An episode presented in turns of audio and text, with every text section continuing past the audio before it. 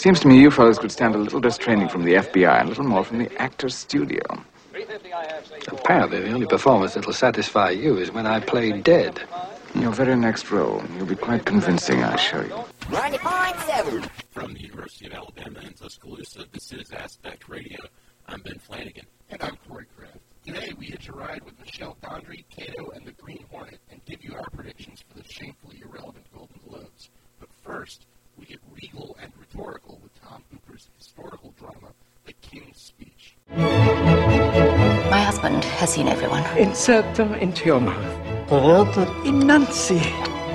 He hasn't seen me. I can cure your husband, but I need total trust. What was your earliest memory? I'm not here to discuss personal matters. Why are you here then? Because I bloody well stammer. Do you know any jokes?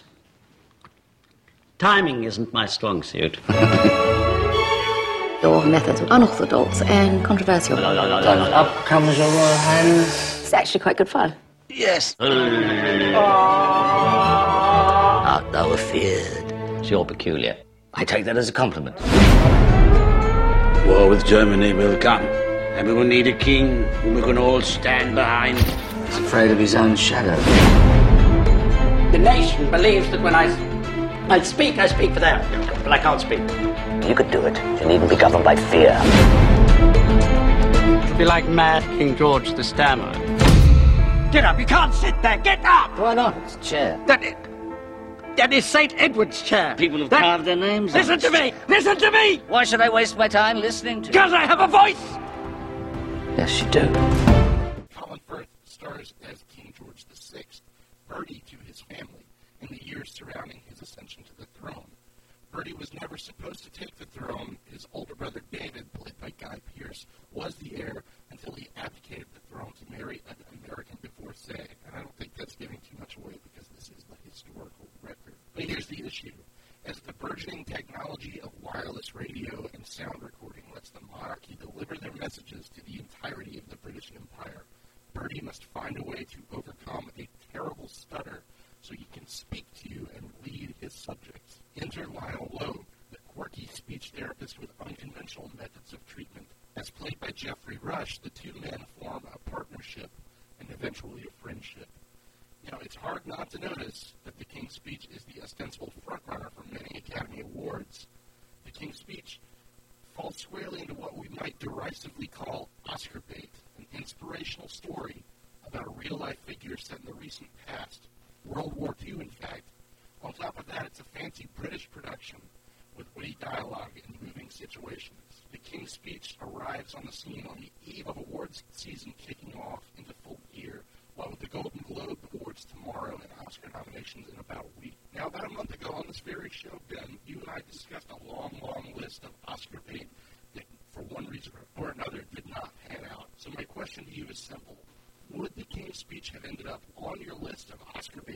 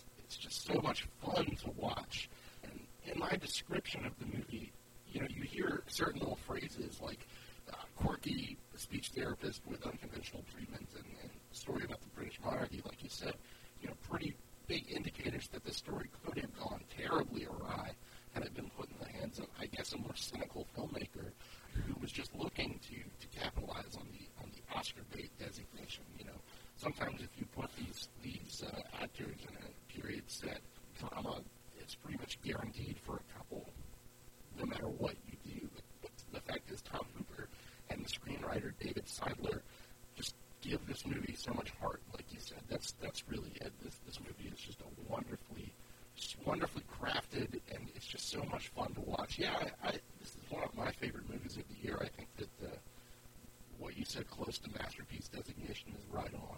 What I left the film thinking about was how intimate of an experience it was, and I think that certainly has a lot to do with the camera placement of the film. For much of it, the compositions are incredibly interesting in this movie, and they're unorthodox too. You'll see people lined up in a corner of these widescreen shots, right. and the camera will be very close to people a lot. And not only in proximity is it intimate, but in terms of the narrative itself and how close we get to the monarchy, we have this very, very specific story here dealing with this stammering problem of King George VI that goes much farther back than you might realize. You know, like Geoffrey Rush says in the film, stammering starts at four to five years old. That's pretty typical.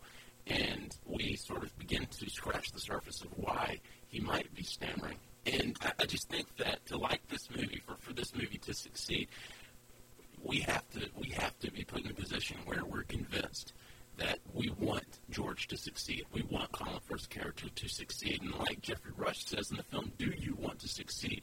You have to convince him too, and he's kind of he's kind of uh, the surrogate audience in this case because we're going to need some convincing from this this this guy with the very short temper, as he says in the movie, and someone who might seem unlikable and sort of cold on the surface. Yet when you get to know him, he has no ulterior motives. This guy wants to be a good leader. He wants to do a good job, and he's fully capable of doing it. He just might not have all of the tools that are necessary for people to be convinced right off. What'll I call you? Your Royal Highness. Then, then, sir, after that. How about Bertie? Only my family uses sir. In here, it's better if we're equals. If we were equals, I wouldn't be here. I'd be uh, home with my wife, and no one would give a damn. Well, please don't do that. I'm sorry. I believe sucking smoke into your lungs will kill you. My physicians say it relaxes the, the throat. They're idiots. They've all been knighted. Makes it official, then. And, and one of the interesting things that this movie does is uh, it's sort of what you just said about King, you know, nobody really knowing King George VI. The fact is, nobody really can know him because he's expected to keep this aloof distance as monarch and as royal, even before he is crowned king, you know, and, and his brother is expected to take the throne. I found it really interesting because, I mean, I guess, you know, Stephen Frears' 2006 film, The Queen, sort of depicted that, but it wasn't really about that. The King's Speech sort of really does nail, I guess, the isolation and I guess a removal from, from the common people that comes with being a British monarch in a really interesting way. Forgive me for using this term, but I think that it fits the criteria that's said over, I would say, the past three to four years. But I think that this is what you might call the ultimate bromance at this point. And when you walk out, I couldn't help myself but think that because that's exactly what it is. This is a buddy film, if you if you really want to boil it down. And you have this relationship between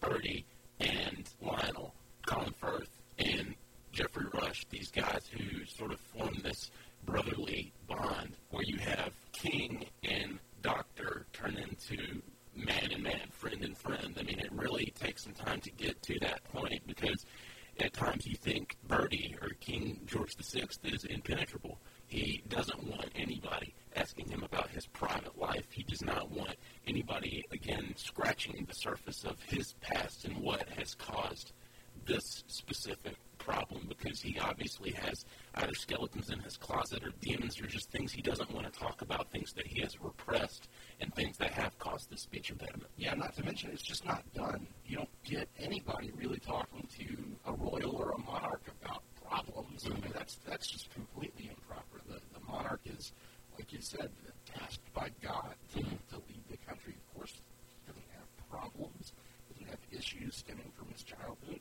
but but yeah, like you said, the development of that relationship is just is just tremendous, and it's another one of those things that could have been so glib had this movie failed. There are some red flags coming up, I'm sure, with some of our listeners here about they're like, well, I've seen movies like that before that got some awards attention, and I didn't think it was very good. This is, I mean, this is just such such a different experience, and I wish I could really articulate why, but but it doesn't hurt when you get these great actors, you know, not only in the two lead roles, but but also all the way down. Just, this is a stacked ensemble. Uh, you give them a really moving screenplay, a really funny screenplay that is sensitively directed. Uh, it just immediately stands out, I think, uh, and, and it's just so heartfelt and so not cynical, particularly given the season and given, I guess, the intended awards gearing that it's been primed for. Well, and this is a film about in, in, increased and intense insecurity Right. uh, on the part of King George VI, and he is a human being. He yes, he does have this so-called divine right to the throne, but he's a human being that has a very human problem, and he has to deal with it like any of us would, like the common man And it's interesting, like you said, people can't have a relationship with him, even of the most informal kind, because he can walk among people and they don't even recognize him. He and Geoffrey Rush one time step out of the office and just go walking through a park, and he's not even recognized. I mean, obviously, this is the birth of mass media that we're talking about, and today we would see the smallest image and know exactly who he is. But back then, images didn't travel so fast, clearly, and this was the, the, the dawn of something that would consume the world forever. But if you have your own insecurities, I guess, growing up or even now, I think that this is a film that you're immediately going to relate to. Everybody's had some kind of problem that they've had to overcome like this, whether it's something physiological or just something personal, psychological. I think that people are going to have something that they can identify with this film.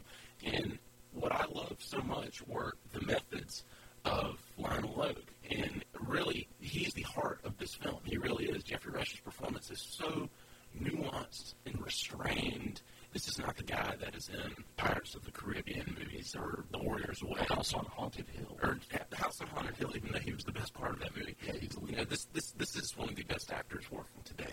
It really is. And it's just good to see him in this form, a role that he obviously, clearly believes in and wants to give his best. And the interplay between the two, there's so many scenes where you just kind of catch yourself being lost in it. And uh, it comes early in the film. There are so many candidates in the King's speech that I- I'm considering for best scene of the year, or that will fall on that list, even as early as the scene where it's his first session with him, and he says, "I'll bet you a shilling that you read flawlessly while you're here." That's a great scene. It is, and the method he uses to get him to do that is beautiful, and Tom Hooper should be commended for that. And there are other scenes too, say when Colin Firth is sort of finally spilling his guts. Yeah. It's beautiful because he's finally cracking this guy, and he's finally figuring out how he's going to solve this problem.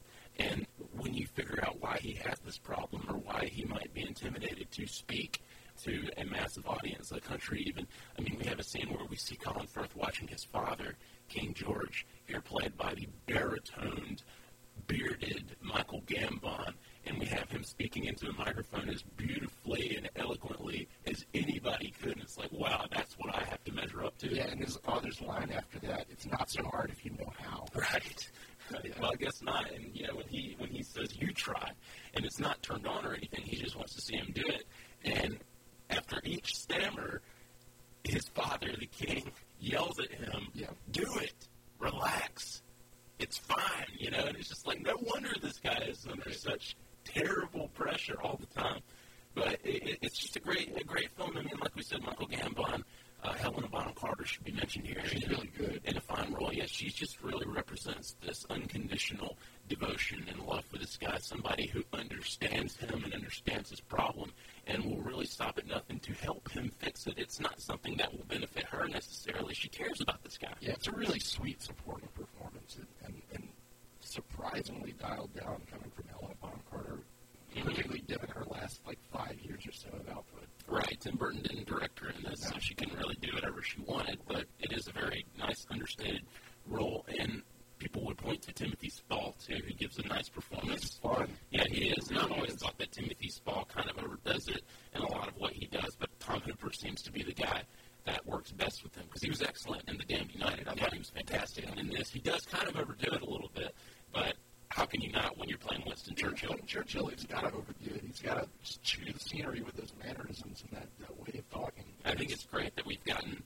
I guess, three Winston Churchill portrayals in the past three years or so, because you have the Brendan Gleeson HBO film. Oh, yeah. And I forget the name of that off the top of my head. The Gathering Storm. Yeah, and then you have Rod Taylor in Inglourious Basterds, so you kind of have your pick of the litter to choose from your best Churchill impression or portrayal. But The King's Speech, I think we both think that it is excellent. The hype and the Oscar talk is warranted, and I look forward to seeing what it happens to pick up because we do have a race here that involves a, a neck and neck duel between, I guess, Colin Firth and Jesse Eisenberg maybe down the stretch. But we'll talk about that later when we get into our Golden Globes discussion. But The King's Speech is playing nationwide and in Tuscaloosa at the Cobb Hollywood 16. And we'll take a quick break and return with Corey's look at Seth Rogen in tights, unless it's not that kind of superhero movie. So stick around. You probably heard we ain't into prisoner taking business. We into killing Nazi business. Gun business is uh, booming. 90.7. Welcome back to Aspect Radio with Corey Kraft back in the studio after an extended but necessary hiatus. I'm Ben Flanagan. So, Corey, let's get into the DeLorean and shoot back to 2004 and pretend we've just seen Michel Gondry's beautifully painful romance about memories and misery, Eternal Sunshine of the Spotless Mind, and predict what's next for this weird but brilliant French guy Gondry. Judging from his previous experience with documentaries, music videos, and experimentation, it might not take us long to determine his next feature would be a mixture of all three. And after that, we might decide he'd wander back into Eternal Sunshine mode with his sleight of hand practical visual effects used in a bit of a lighter story set in a foreign location. Fair enough. And we would not be remiss to conclude he would at some point overdo it with the gimmicks. Take a fun but raw concept, throw in a pair of stars who may or may not fit his particular blend of experimental storytelling, and turn it into a bit of a misfire. So in 2008, we're asking ourselves what's next for Michel Gondry. And if you answer director for hire on a troubled studio option, fairly obscure but still well known superhero adaptation, I might slap you and say, let's watch the Chemical Brothers Let Forever Be music video again on his DVD. But it turns out Gondry has previously, or was previously hired by Universal Pictures back in the 90s to direct George Clooney in what would be the filmmaker's feature film debut. So the Gondry connection wasn't as out of left field as I originally thought. So here we are in January 2011. Gondry has finally directed the film The Green Hornet, now under Sony Pictures, which has been co-written and championed by schlubby funny man Seth Rogen, who stars as the Green Hornet. Think about this, Kato. We've been completely wasting our potential. The city needs our help. We could be heroes. Here's what will make us different. We will pose as villains to get close to the bad guys. That way, no one will suspect we're really the good guys. I want you to take my hand, and I want you to come with me on this adventure. I'll go with you, but I don't want to touch you. Okay, you don't have to take my hand, but will you come with me on this adventure? Okay. Yes. What do we call it? The Green Hornet. Hmm.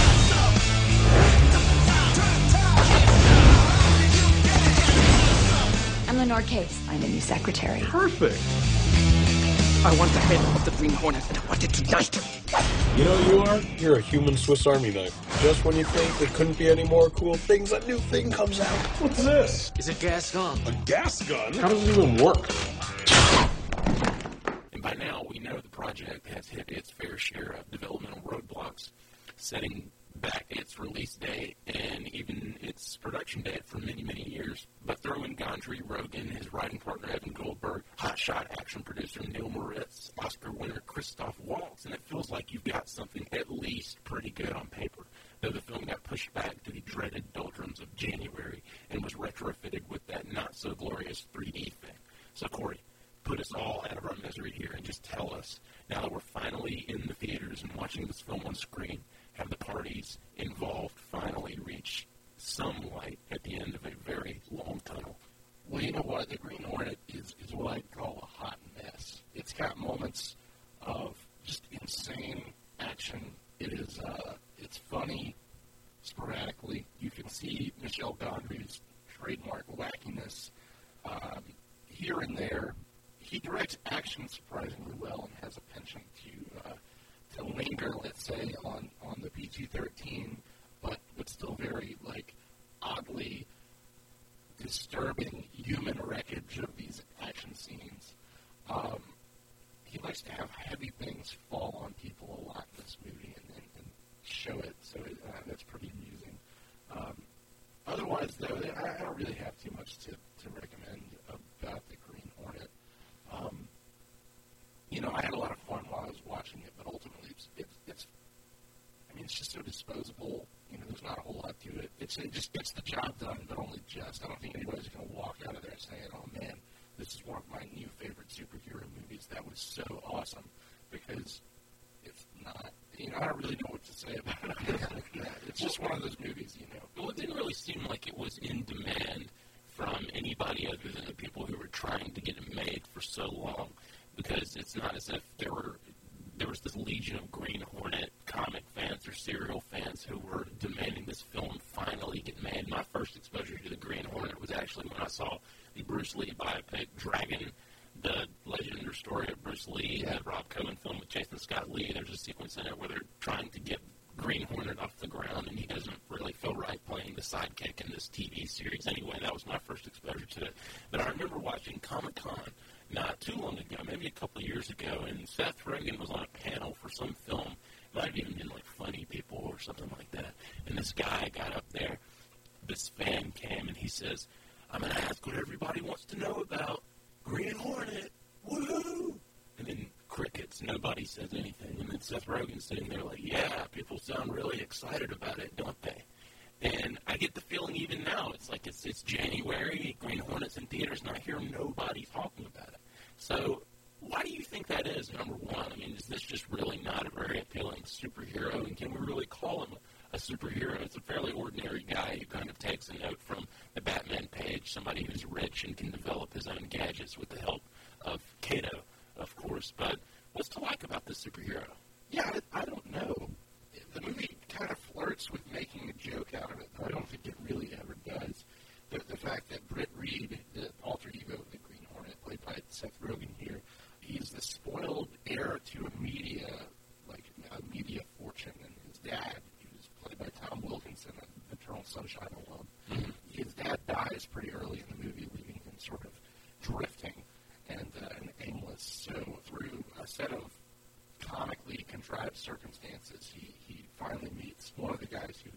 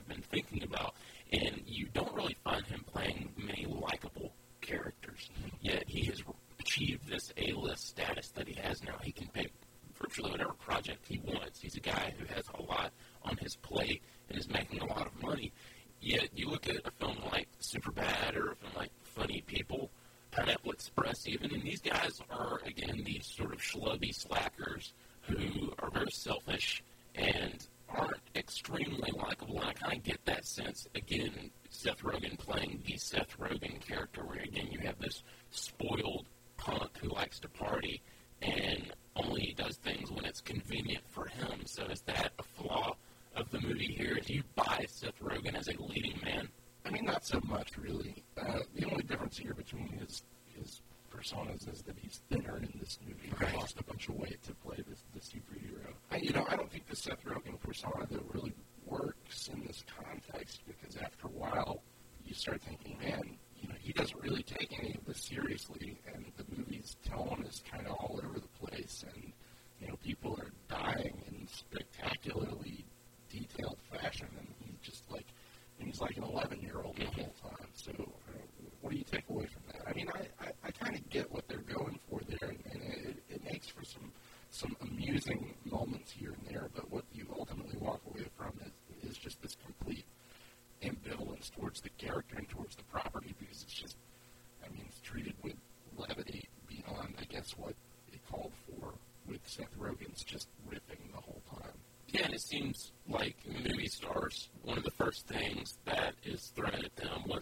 achieve this A-list status is comic book movie or superhero movie. This is this is something that you need to do because these are are making money in the studio system these days. This is the first thing they reach for.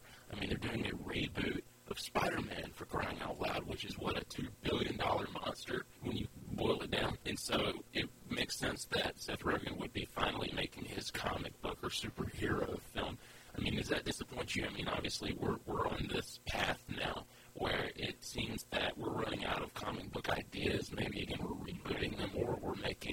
original films like Inception that are original films that are able to make lots of money. Does this movie, again released in January, where it's going to be forgotten next week,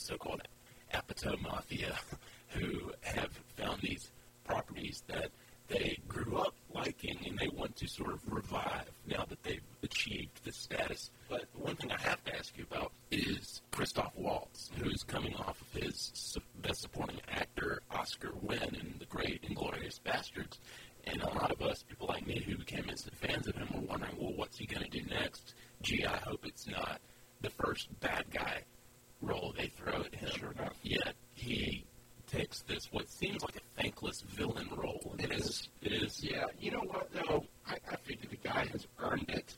He's earned the right to slum in big budget Hollywood. Make money.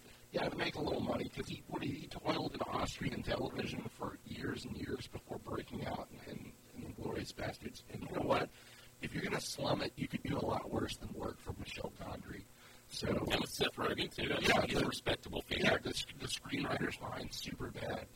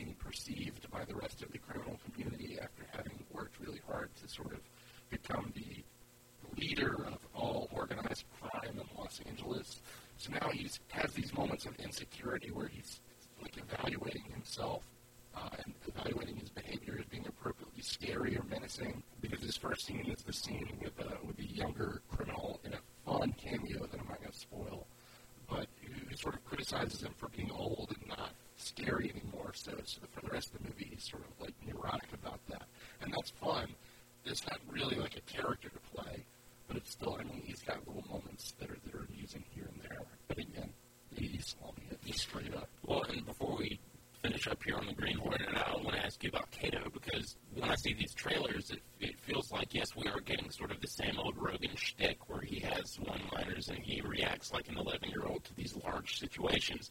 Yet you have Kato here, who is supposed to be the best part about the Green Hornet franchise, somebody who specializes in gadgetry and martial arts. Is this the case in this feature film here? Yeah, yeah, yeah. No, he, he's the best part of the movie too. He gets the best action sequences, of course, and you know he can. Honestly, I, I don't know how, how well deliver his English lines, but you know that that's peripheral.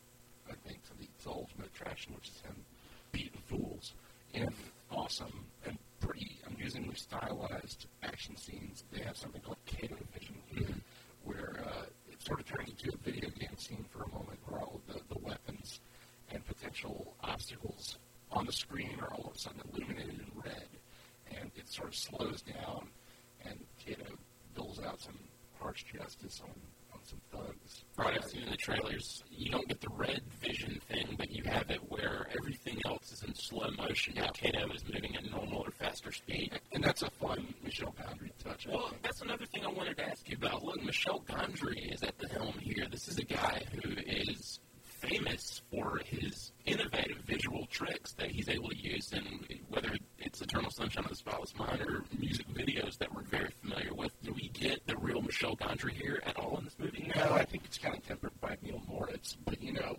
one thing that I did notice is is a reluctance to use CGI in the action scenes. So when a bulldozer is propelled through the air, a bulldozer was actually propelled through the air, and that's one thing that I really do respect this movie for.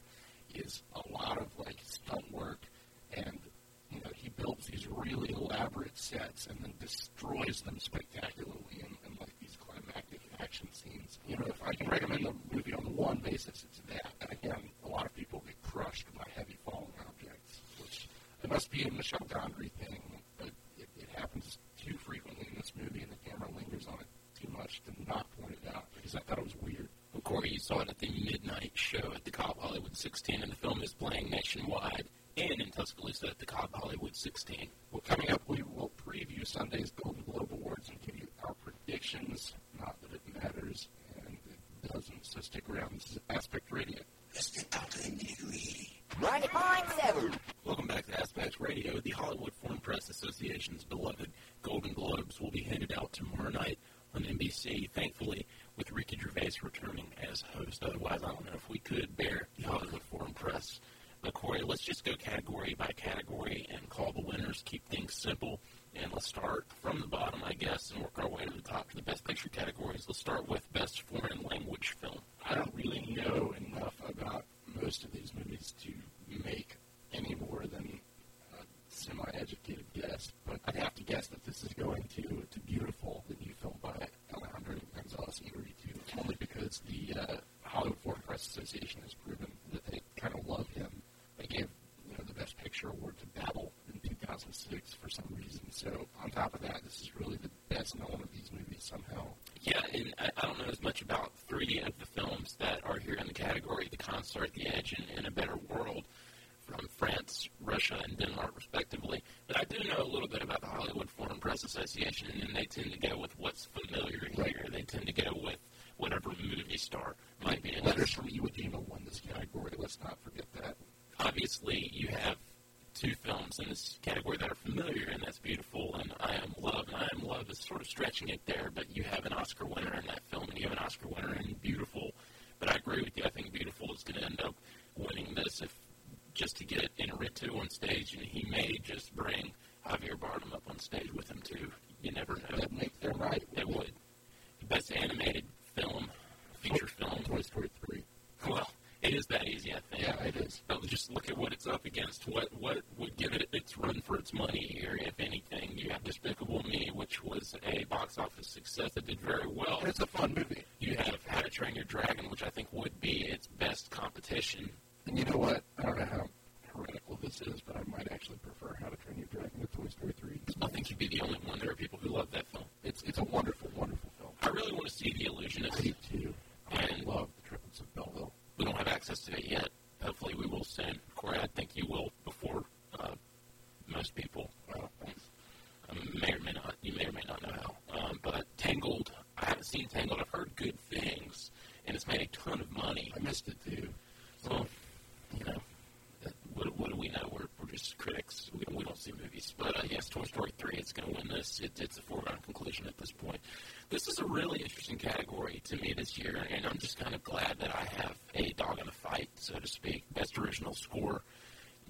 Yeah. Nominees 127 Hours, Alice in Wonderland, and you have three what I think are very worthy films. I think that King's Speech is, and it has an excellent score done here by Alexandre Desplat. It- It's fantastic.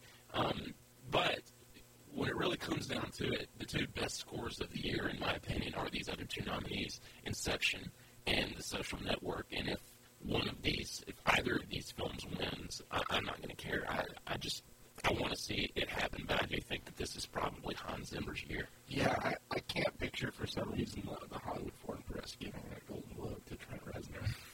Uh, nor can I picture the Academy giving an award to Trent Reznor. That would be a shame, though. Yeah, it would be a shame. Uh, It's fantastic. he's totally deserving, but I, I, I have a feeling they're going to go with Hans Zimmer. And as great as that score is, it could probably be called the safe choice here. Uh, it, it's, I mean, it's probably one of my favorite scores of the year, though. But you know what? This is a tangent. You know, it should be in these categories. Damn it, Daft Punk. Really? Totally. Okay. Well, I'm not going to dispute you there. Is it an original score? Did Yes. you borrow anything Yeah. from the original film? Totally original. Okay. And and you know what? That score makes that movie better than it should be. Well, I talked to my brother recently, and he hasn't seen the movie yet, but he claims that the Daft Punk score, while it's excellent, it borrows a lot from the Inception score. Do you think that to be the case? And I don't even know if they had heard the Inception score by the time they were working on the Tron score. So, what do you think? In that it's foreboding and you know, sure, but no, I don't think it. Or even the Dark Knight score at all? Maybe a little bit. Because I remember seeing the trailer, the, the initial, not the teaser trailer where we just saw like the you know the, the bright and pretty colors, Yeah. but uh, when we finally saw kind of a full trailer, when we saw Garrett Hedlund riding his motorcycle throughout the city, it did have that Dark Knight vibe, and I'm Yeah. sure that that was deliberate on their part. Oh, sure it was, but I mean, it's still it's still a great score. Uh, they- They have no chance of being nominated at the Academy Awards either, which is a shame. But the Academy and and the Hollywood Foreign Press honestly don't really care for rock stars or bands who compose movies or the scores for movies, and, and you know that's that's a weird.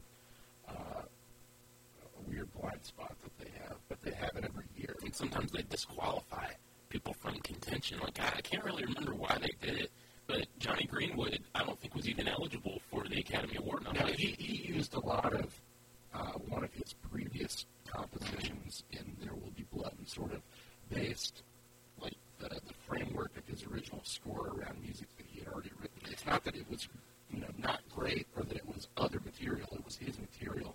He had just written it for something else. I think that's when you have to kind of go back and reevaluate what this category is all about. I think that instead of best original score, we have to think about well, how, how did these composers best, or who is the best film composer of the year? Yeah, I mean, because this year we have uh, disqualified from contention Carter Burwell, who scored True Grit. It's, it's wonderful. Yeah. Uh, it just happens to be mostly based on, on Protestant hymns. But at no time, at, at no point while you're watching that movie are you thinking this isn't a Carter Burwell score. Right, He's outstanding. And then also Clint Mansell, who modifies uh, the score to Swan Lake to such outstanding effect in Black Swan.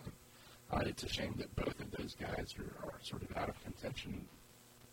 Most, I, you know, because I, I think there's enough work there by both of them to sort of entirely justify like a credit that they might have adapted it, you know, somewhat in cases, but uh, you know, that these guys deserve recognition for their great work in these movies. And a category where I don't really have a dog in the fight is best original song. Here we have two from Burlesque, one from Country Strong, one from Chronicles of Narnia, and the last from Tangled. That's quite a group there. Is there a box for none of the above? I, I, don't, I, don't, I can't think of any original songs from any movies this year, though. So well played. Why, why don't we just like not talk about that category because I, I haven't even heard it. I don't have any problem doing that, but my guess would be that you know since it's got two in the category and it's nominated for Best Picture of the Year, Burlesque could walk away with this. Yeah, you can't go wrong with a Diane Warren song. Oh, let's move on. Sorry. Um, best Screenplay. People have often regarded this as the foregone conclusion of 2010. It's pretty clear that Aaron Sorkin's script for The Social Network has been the talk of the industry for quite a while now, and it, it won't surprise anybody that he'll probably walk away with this. Yeah, he should, but you know, I, I love the screenplays for, for Inception and for The King's Speech, and the kids are all right, so uh, it's up against those. It, it shouldn't be as foregone as it is, but maybe it should be because the screenplay for The Social Network really is that good. It's undeniable. It really is. You know, but it's interesting that they combine adapted and original in its categories, so you never know. It's the Hollywood Foreign Press. They can't read English anyway. Oh, I didn't say that. Uh, best director this year, an interesting category. I think all of these people are deserving of nominations, and it'll be interesting if these guys get the Academy Award nominations. And I think it's kind of a toss-up here. You have Darren Aronofsky, David Fincher, Tom Hooper, Christopher Nolan, and David O. Russell. Smart money, I guess, would be on David Fincher, right? Yeah, I think so. Um, I wouldn't be surprised if, if Tom Hooper took it, though. I mean, it, anything is Fincher is the smart money, like you said, but it could go to Tom Hooper. Coincidentally, I think this is probably what the Academy's Best Director nomin- nominations are going to look like, unless David O. Russell falls out and the Coens sort of get in there for their blockbuster hit, True Grit. How does that feel to say? It's wild. It's crazy. Well, and we can talk about it in another film that is seeing what I think is just a miraculous box office performance. Um, but yes, True Grit, incredibly impressive. Best Supporting Actress, we get to sort of the meat of the award season here. And the nominees, Amy Adams in The Fighter, Helena Bonham Carter, of course, in The King's Speech, Mila Kunis in Black Swan, Melissa Leo also in The Fighter, and Jacki Weaver in the underseen, I'm assuming, Animal Kingdom. You know, I don't really know what Mila Kunis is doing here. You're right, you're not a fan. I'm not a fan of that performance. Well, it's not I'm not a fan of that performance. It's just that I don't really understand what in that performance is more noteworthy than any of her other performances. Um, and you have someone in that film who might be more deserving of the supporting actress nomination in Barbara Hershey. um, that being said, I think Melissa Leo is going to win this. This is tough because number one, you've got a snub here in Hailee Steinfeld, and a lot of people are referring to her as the lead actress in that movie anyway, and she really might be. That that's a fair. I mean, she's in every scene of the movie, so and it's her story. Yeah. So yeah, that's absolutely fair. But when we're talking about reality and how it's actually going to go down during the award season, she's going to get the supporting actress nomination. It won't surprise me if she winds up in the Oscar category for best leading actress. But I think, I think, and we're going to talk about this later, of course. But I think if Hailee Steinfeld winds up in the supporting actress category, I think she's going to win. That's probably true. It's going to be either her or Melissa Leo, and I, I think that that the, the box office goodwill that True Grit is generating, along with the fact that everybody loves that performance, is, going to propel her to the wind. That's a good call. It's a great story, too. And yeah, I do think, again, if we're talking smart money, the fighter Melissa Leo probably going to win. But again, we have this Hollywood foreign press element here where Helena Bonham Carter could get recognized in the King's speech. So don't be shocked if that happens. That's going to happen. Best supporting actor, we have Christian Bale, Michael Douglas for Wall Street 2, Andrew Garfield for Social Network, Jeremy Renner for The Town and Geoffrey Rush for The King's Speech. I really think it comes down to Christian Bale versus Geoffrey Rush. And last night, watching The King's Speech, I wouldn't mind if Geoffrey Rush won this. I've got this gut feeling that they're going to go with Geoffrey Rush here. I think, I mean, like, conventional wisdom says the smart money is on Christian Bale because Christian Bale, Christian Bale has won everything. I still think Christian Bale is going to win the Oscar, but it wouldn't surprise me if the Hollywood Foreign Press went with Geoffrey Rush. In fact, you know, that's that's sort of my uh, my out on a limb there, if it can be said. I'm going to go and put on the record Geoffrey Rush. That's not going to shock me. And stranger things have happened with the Academy before, and especially when it comes down to two people like this, it kind of reminds me of 2001, I believe it was, when Jim Broadbent ended up walking away with the Oscar. Um, and I think that may be the case at the Oscars this year, but that remains to be seen. The nominations haven't even been released yet. So let's scoot through these lead actor categories. You've got Best Performance by an Actress in a Comedy. And again, we have kind of a toss up here, I guess, where it could go to, I don't know, one of two people, and they're both from The Kids Are All Right. I think it, it's probably going to be Annette Bening who wins it, though, right? It's going to certainly be Annette Bening. Yeah, who's nominated in this category. Yeah. when you look at it, it's like, well, if you're going to nominate Angelina Jolie for The Tourist, just give it to her. Uh, you know, why, well. why even just like, make this a thing? You know, one thing that does please me though is the presence of Emma Stone in Easy A. I think that's a good movie and a really good performance by her. In Best Performance by an Actor in a Comedy, again, we have the presence of The Tourist. Johnny Depp is nominated. Johnny Depp is nominated against himself with Alice in Wonderland. Paul Giamatti for Barney's version, which nobody has seen. Jake Gyllenhaal, for some reason, is nominated for Love and Other Drugs. And Kevin Spacey, probably also for some reason, is nominated for Casino Jack this is going to come down to Johnny Depp versus Johnny Depp. Corey, who's going to win? I think Johnny Depp is going to take it. I think he's going to take it for Alice in Wonderland because nobody likes the tourist, and Alice in Wonderland has made one billion dollars worldwide. Yet it's not a lead performance either. No, not at all. God, and it's bad. it really is. It really is. Uh, okay, best performance by an actress in a drama. Going down the nominees: Halle Berry, Nicole Kidman, Jennifer Lawrence, Natalie Portman, Michelle Williams. Can we agree that Natalie Portman's probably going to walk away with this? Yeah, and I think people might have just been like, "Wait, what was Halle Berry?" And the answer is Halle Berry is in some indie movie that nobody has seen called Frankie and Alice. So don't worry about that. That's not on anybody's radar. The Hollywood Foreign Press Association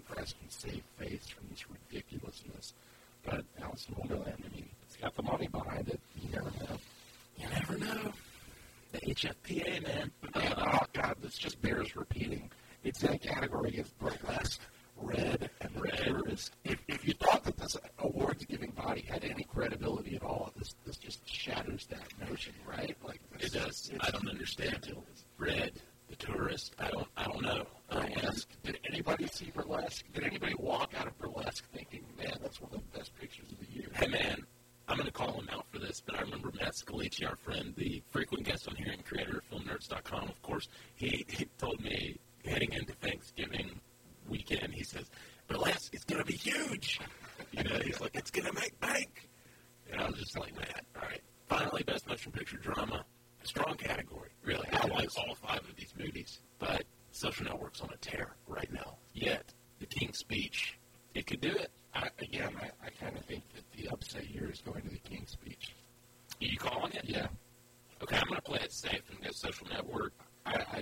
think that the, the uh, European appeal, let's say, of the King's Speech is going to play too closely to the Hollywood Foreign Press uh, sensibilities. But statistically, it would probably be best for the social network's Academy chances for it not to win here. I want to see Inception get some love. You know what I mean? I, mean, I think it's a Golden Globe, but I just want to see it walk away with at least one thing, even if it's you know the People's Choice Awards, and uh, it'll certainly clean up there. I think it's already that's already happened. I just don't know. It, it lost it. The Twilight Saga eclipse. Oh no! I think probably moving on. It's not the People's Choice; it's the 14-year-old Girls' Choice Awards. Right. The, the, the Nick Jr. Awards. Yeah. Um, yeah something that I just kind of want to address here in terms of like our, our, awards discussions and when we start getting into predictions. It's become so easy to predict these things. No, I would say that you and I probably are, are batting in the 90 percentile range in terms of predicting the Oscars because we have these precursors to look at leading up to it, and it just becomes a foregone conclusion. And so, forgive me if I go in places that I, often regret these past couple of years because I, it's getting kind of tiresome being right all the time, I guess. It's no fun anymore. And so sometimes I like to just kind of predict something else to sort of dive in and win it when it's not really supposed to, when it's kind of like on the fringes, yet it has this, this glimmer of hope. Yeah. Because that makes it a little more fun for us, I guess.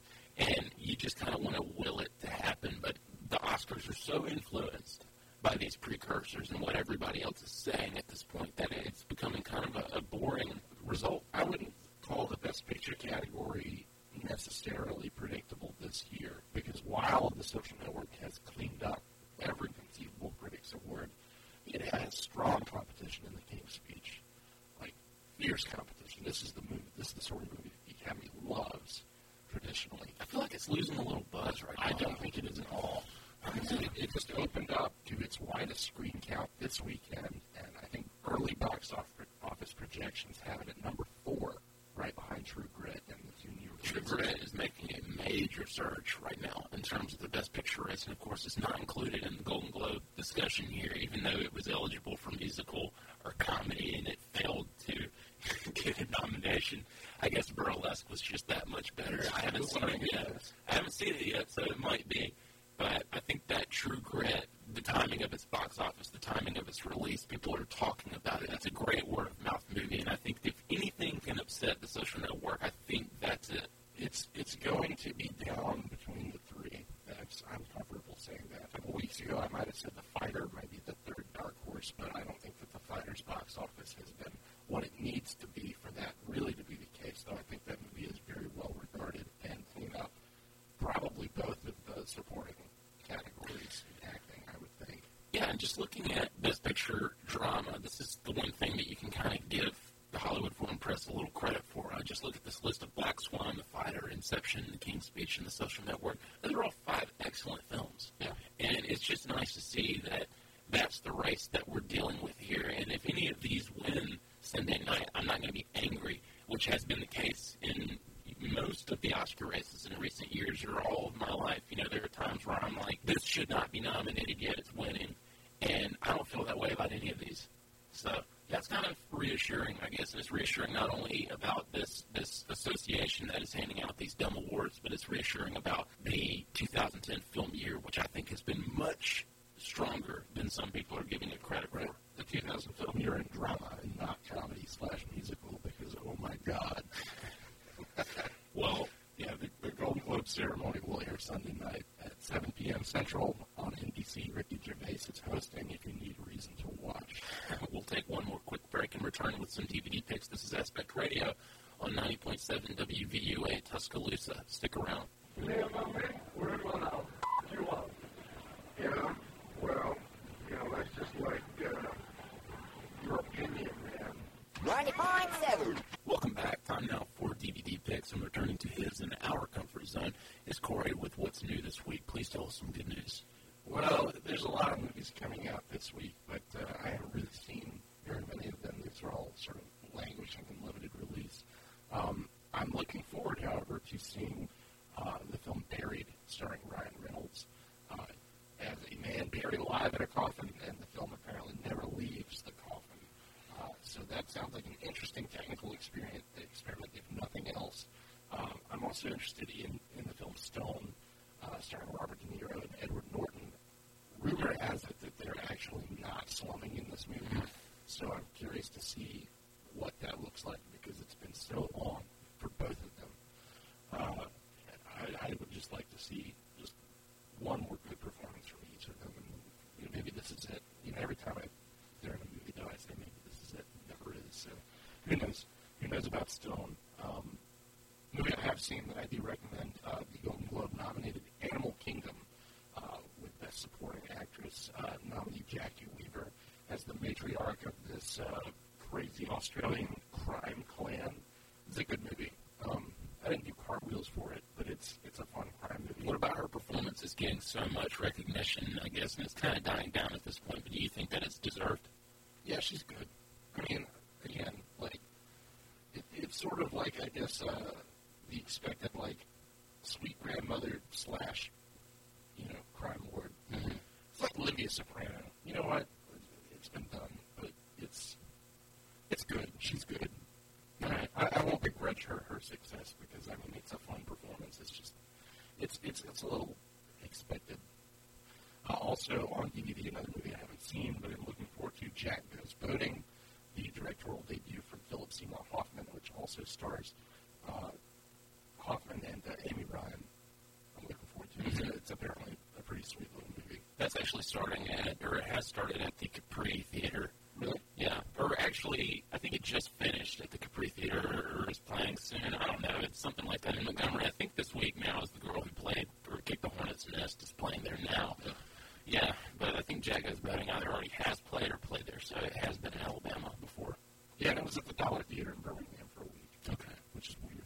Is that it? Yeah. Well, interesting. At home, I've got the Angelina Jolie spy thriller Salt, which I may or may not finish. I've got Alfred Hitchcock's Frenzy. I've got Akira Kurosawa's Rashomon, which I've actually never seen. Yeah, that has one of, I'm just going to tangent again. Sure. Uh, one of the funniest uh, movie references on The Simpsons, where Marge says to Homer, you liked Rashomon, and Homer says, that's not the way I remembered it. That's nice. Yeah. Very well done. It's pretty good stuff. Yeah, and I've got the 1991 Barry Levinson gangster biopic Bugsy with Warren Beatty and Annette Bening, eh, which was the Best Picture nominee back when Silence of the Lambs won. It was up against JFK and Beauty and the Beast. And uh, what's the fifth film that I can't remember right now? But um, Name of the Father. no, that was 93. Oh, damn, you're right. Yeah, but um, anyway, I've seen this movie before. I've but never I've seen it. Yeah, it's good. It's really good. It's you know, it's kind of I guess you could call maybe outside of Bulworth the last great Warren Beatty film role, and this guy's been missing. I hear he's going to make an appearance at the Golden Globes tomorrow night, so maybe that's why I'm kind of interested in watching it again. But it's a really good movie. It's strong. It's got really good supporting performances uh, from Harvey Keitel. Uh, he's excellent in it. I think Ben Kingsley is also in it. Yes, he I was think he got a, Award nominated. yeah. So looking forward to checking that out again. I also went out and, of course, bought the Social Network on Blu-ray the day it came out, and I've watched uh, a lot of the extra features, including this 90-minute featurette where we get this very, very up close and personal look at the behind-the-scenes aspect of this film and the technical wizardry that sort of went in it. And it's really interesting because we get to see so much of David Fincher's craft in terms of his on-set presence and how he works with the actors, and that's something that you don't normally see, especially from David Fincher. So that's a lot of fun. It's a great set, too. I, I, I got this set as well, and, and I'm really impressed with the special features. But, you know, that's characteristic, I think, of, of Fincher's Blu-rays. Uh, the Director's Cut of Zodiac and, and the Criterion Benjamin Button sets also have these great detailed uh, documentaries and, and special features that uh, really just make it worth it. So does the, actually, come to think, the Blu-ray of Fight Club, and, and that movie looks and sounds better than it ever has uh, on, on Blu-ray. So Fincher's Blu-rays, totally worth it. legit.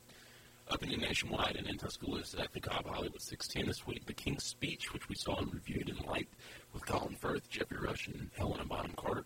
The Green Hornet, again, which Corey reviewed and kind of liked, with Seth Rogen and Christoph Waltz. The Dilemma with Vince Vaughn, directed by Ron Howard, which we may or may not see. Yeah, I don't know. It sounds like a Red Box special to me. And this film, The Heart Specialist, is playing in Tuscaloosa too. I don't know what that is. Me neither. I looked at the description and the actors in it, and I still don't know what that is. The Bama Art House film series continues its winter lineup this Tuesday with Gareth Edwards' Monsters at 8 p.m. at the Bama Theater in Tuscaloosa. That's a good pick. I've seen it. Yeah, it was on demand. Uh, Okay. Back in the fall, it's it's um it's interesting. Can you recommend it? Marginally. Okay. But yeah, I- don't want you know I don't want to discourage people from going to the Bama Art House film series uh, because it's really good you know to support this series. I think, uh, but Monsters at the very least is is a wonderful example of what a a filmmaker with a vision can do with you know relatively low resources. So on that basis, it is well worth seeing. And a lot of smart people who are a lot smarter than me love this movie for what it's worth. So don't take my word for it. We rarely do, Corey. Next week, we will welcome several of our friends and past guests on the show for our year end wrap up, where we talk about the best films, performances, and moments of 2010. That should be a lot of fun, so do not miss that show. Yeah, I'm looking forward to that. Well, as always, you can email any of your feedback to 90.7movies at gmail.com. You can find us at twitter.com slash aspectradio or facebook.com slash aspectradio. You can download this and other episodes of the show at aspectradio.tumblr.com, Tumblr spelled T-U-M-B-L-R. We'll also post the podcast on Twitter and Facebook, and check us out on AL.com. Just scroll down the homepage to find us in the entertainment section on Monday or search Aspect Radio. It was Prince of Tides was the fifth Best Picture nomination. I would have never have remembered that. I was about to guess Howard's End, but I guess that was That was 92, yeah. That Lost Unforgiven. And, but it was the, you know, the Barbra Streisand, Nick Nolte film where I, she felt, I remember she felt screwed out of the Best Director nomination. I think that, did John Singleton get a, was that 91 or 92? That was 90. Either way. Um, I'm not great on my early 90s. It it was John Singleton, yeah. He got the nomination instead of her, and a lot of people felt like the woman got slighted that year. But anyway. Yeah, by the black man who had also never been nominated for, right. for a Best Director award. I think I think that Barbra Streisand can get over it. She she's gotten her Best Director nomination before that. Does she? Yeah, for uh, Yentl. Isn't that right? I don't know. Hit, hit up IMDb, Corey.